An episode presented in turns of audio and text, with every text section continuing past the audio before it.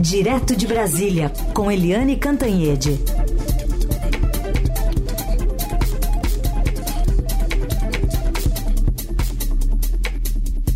Oi, Eliane, bom dia. Bom dia, Heisen, Carolina, ouvintes. Bom dia, Eliane.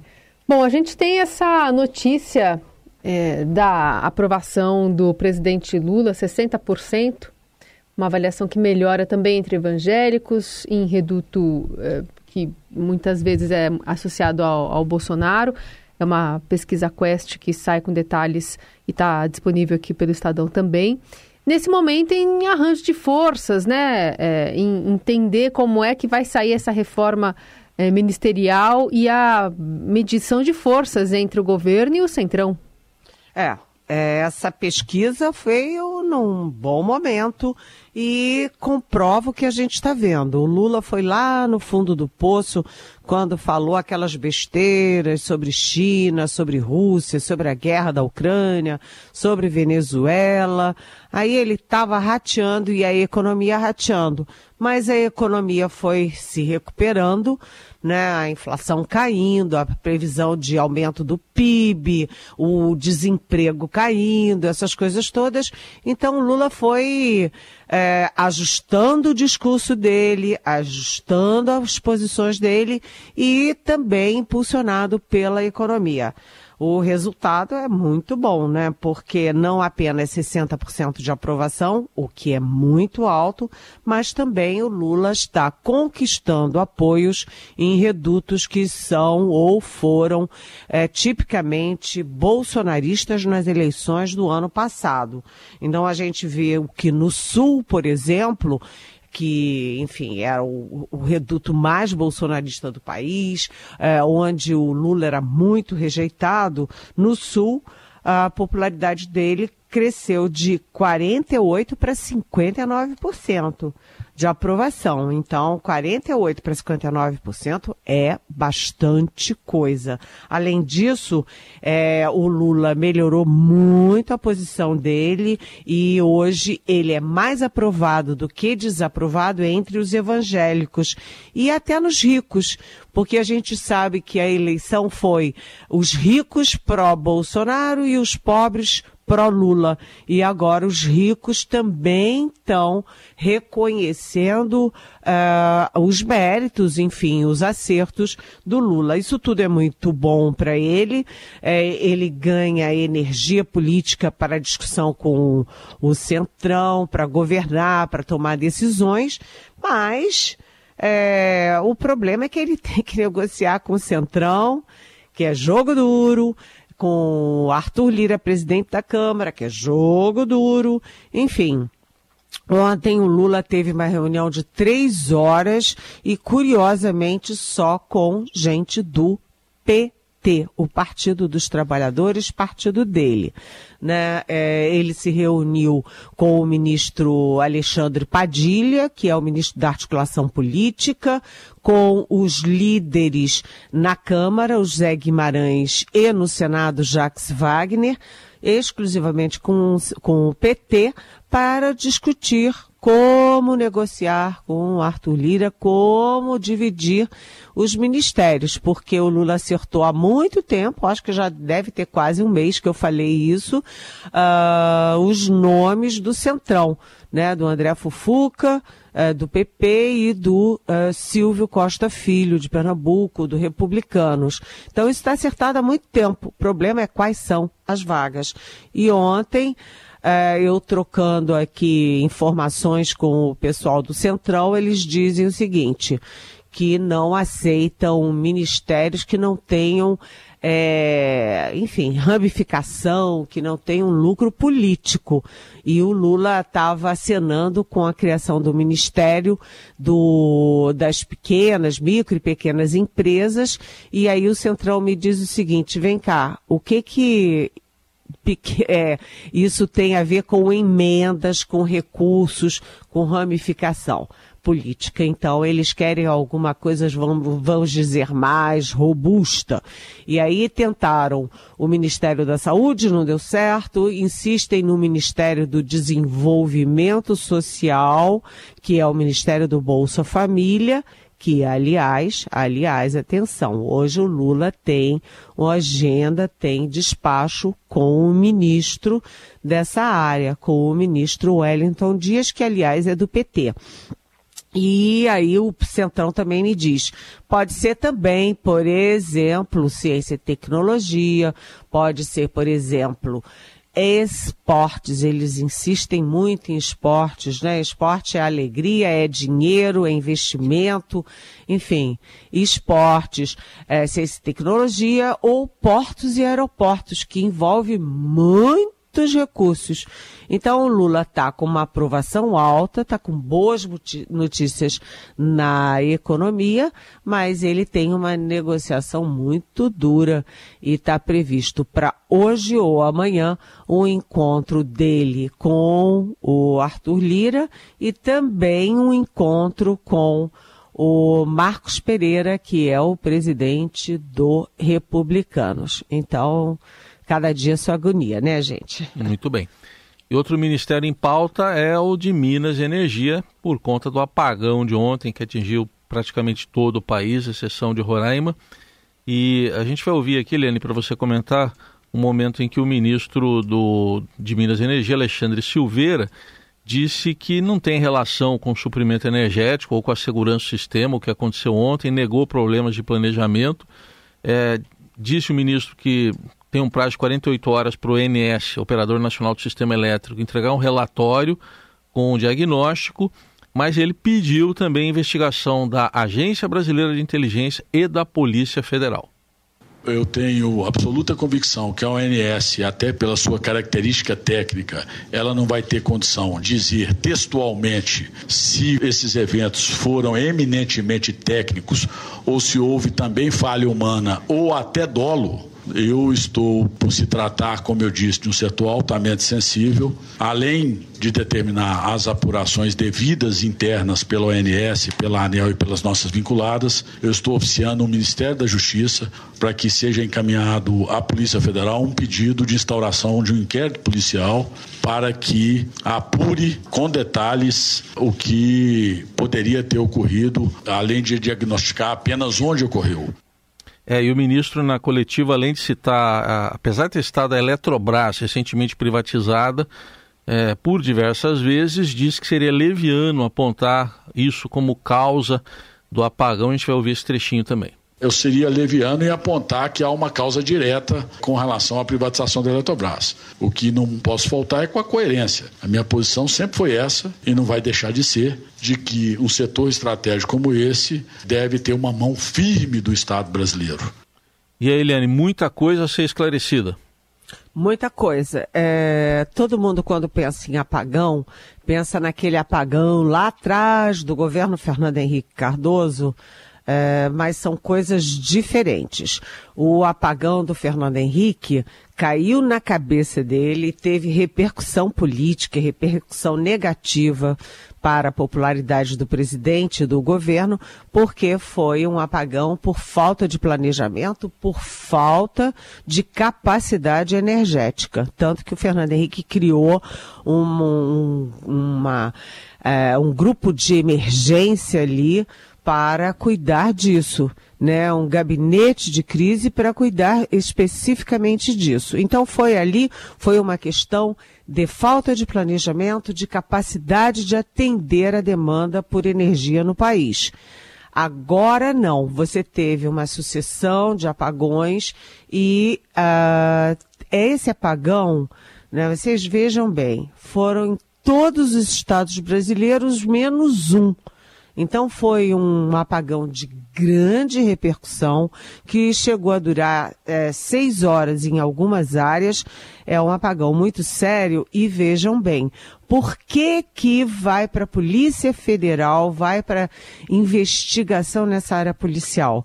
Simplesmente porque não é uma coisa única. A gente teve ali exatamente na época do 8 de janeiro, quando teve o atentado contra o Palácio do Planalto, atentado contra a Câmara, Senado e Supremo Tribunal Federal.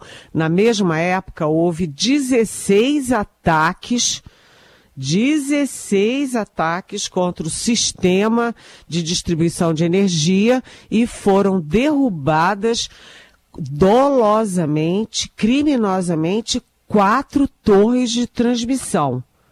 Aliás, até hoje, eu não sei se vocês viram, mas eu nunca vi o resultado resultado da investigação sobre aquilo, mas tudo indica que foi criminoso, até porque, e criminosamente feito por quem conhece o sistema, porque as torres que foram derrubadas eram estratégicas de grande alcance.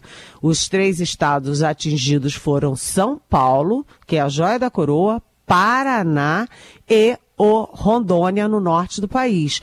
Então, isso tudo deixa uma interrogação. Tudo indica, gente, até ontem à noite, quando eu estava conversando sobre isso, tudo indica que ontem aconteceu uma queda de energia por uma falha técnica. Né? Você tem um sistema é, de segurança que, quando tem algum risco, o sistema se autodesliga para evitar o mal maior. Né? É um break, vamos dizer assim. É, pode ter sido isso, tudo indica que seja isso. Mas eu acho que o ministro Alexandre Silveira das Minas Energia fez muito bem em acionar a Polícia Federal. Por quê? Porque depois do 8 de janeiro, depois de derrubarem quatro torres, é preciso ficar de olho vivo.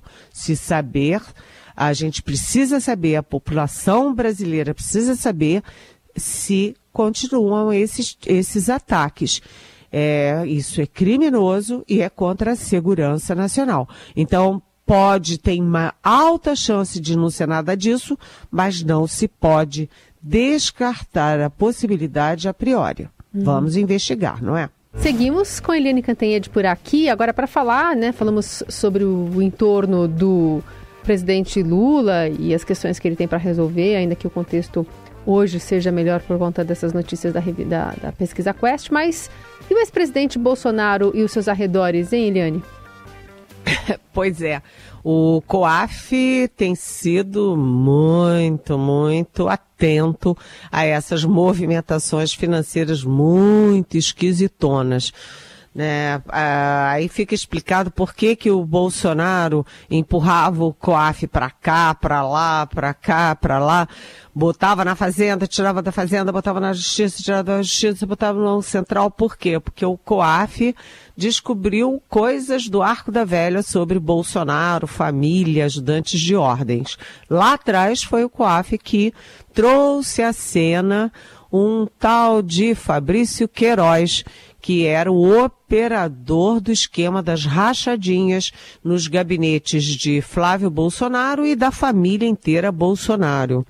Agora, o mesmo COAF traz também uh, à tona as movimentações financeiras dos ajudantes de ordens do Jair Bolsonaro quando era presidente.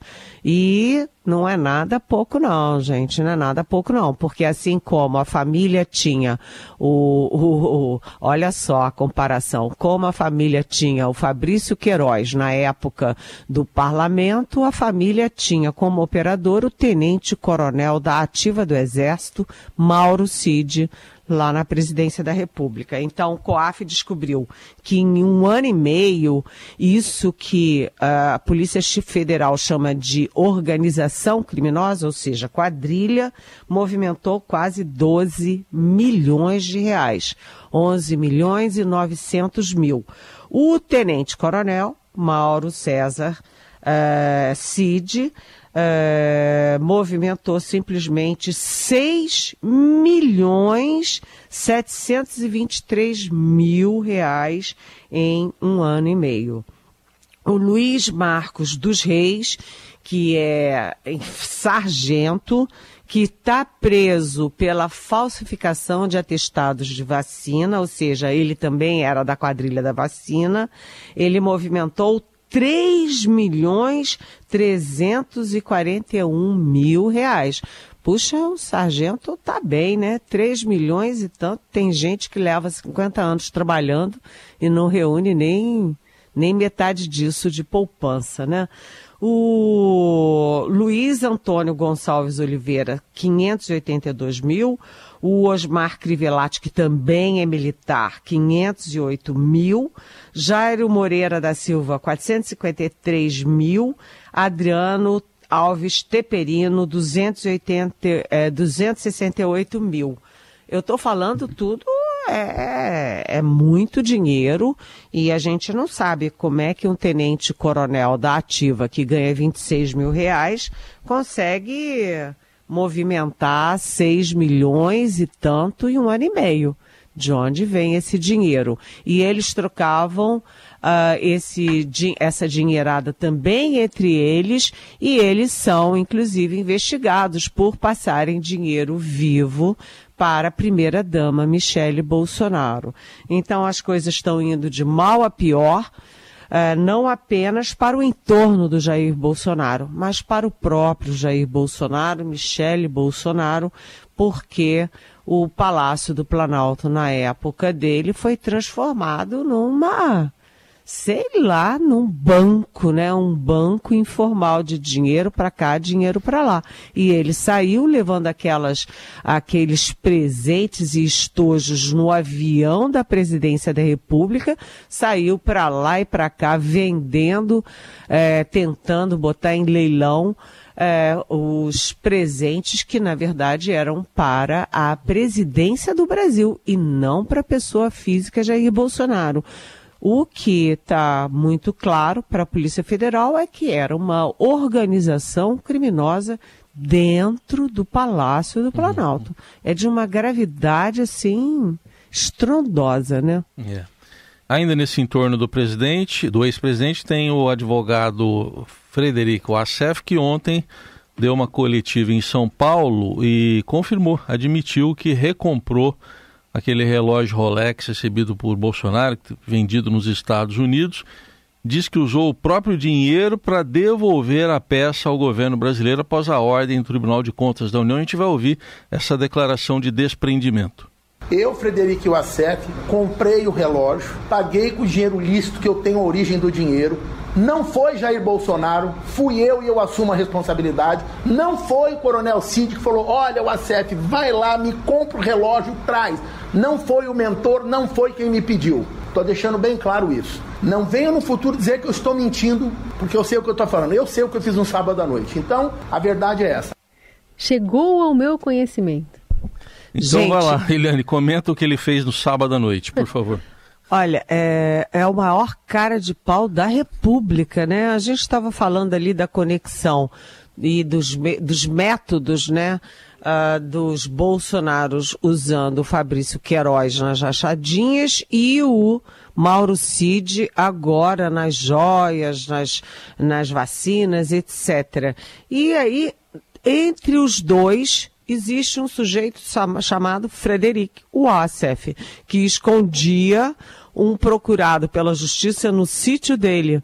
Então ele sabia que o sujeito era procurado pela polícia e o sujeito aparece no sítio dele. Aí ele olha e diz: "E o que que ele está fazendo aqui?" Como é que ele veio parar aqui, né? Deve ter caído do, da mangueira, da jabuticabeira ali do lado do vizinho da casa dele. E agora o mesmo o ACF. Ele num dia diz que não tem nada a ver, não sabia, não viu, não, não tinha nada a ver.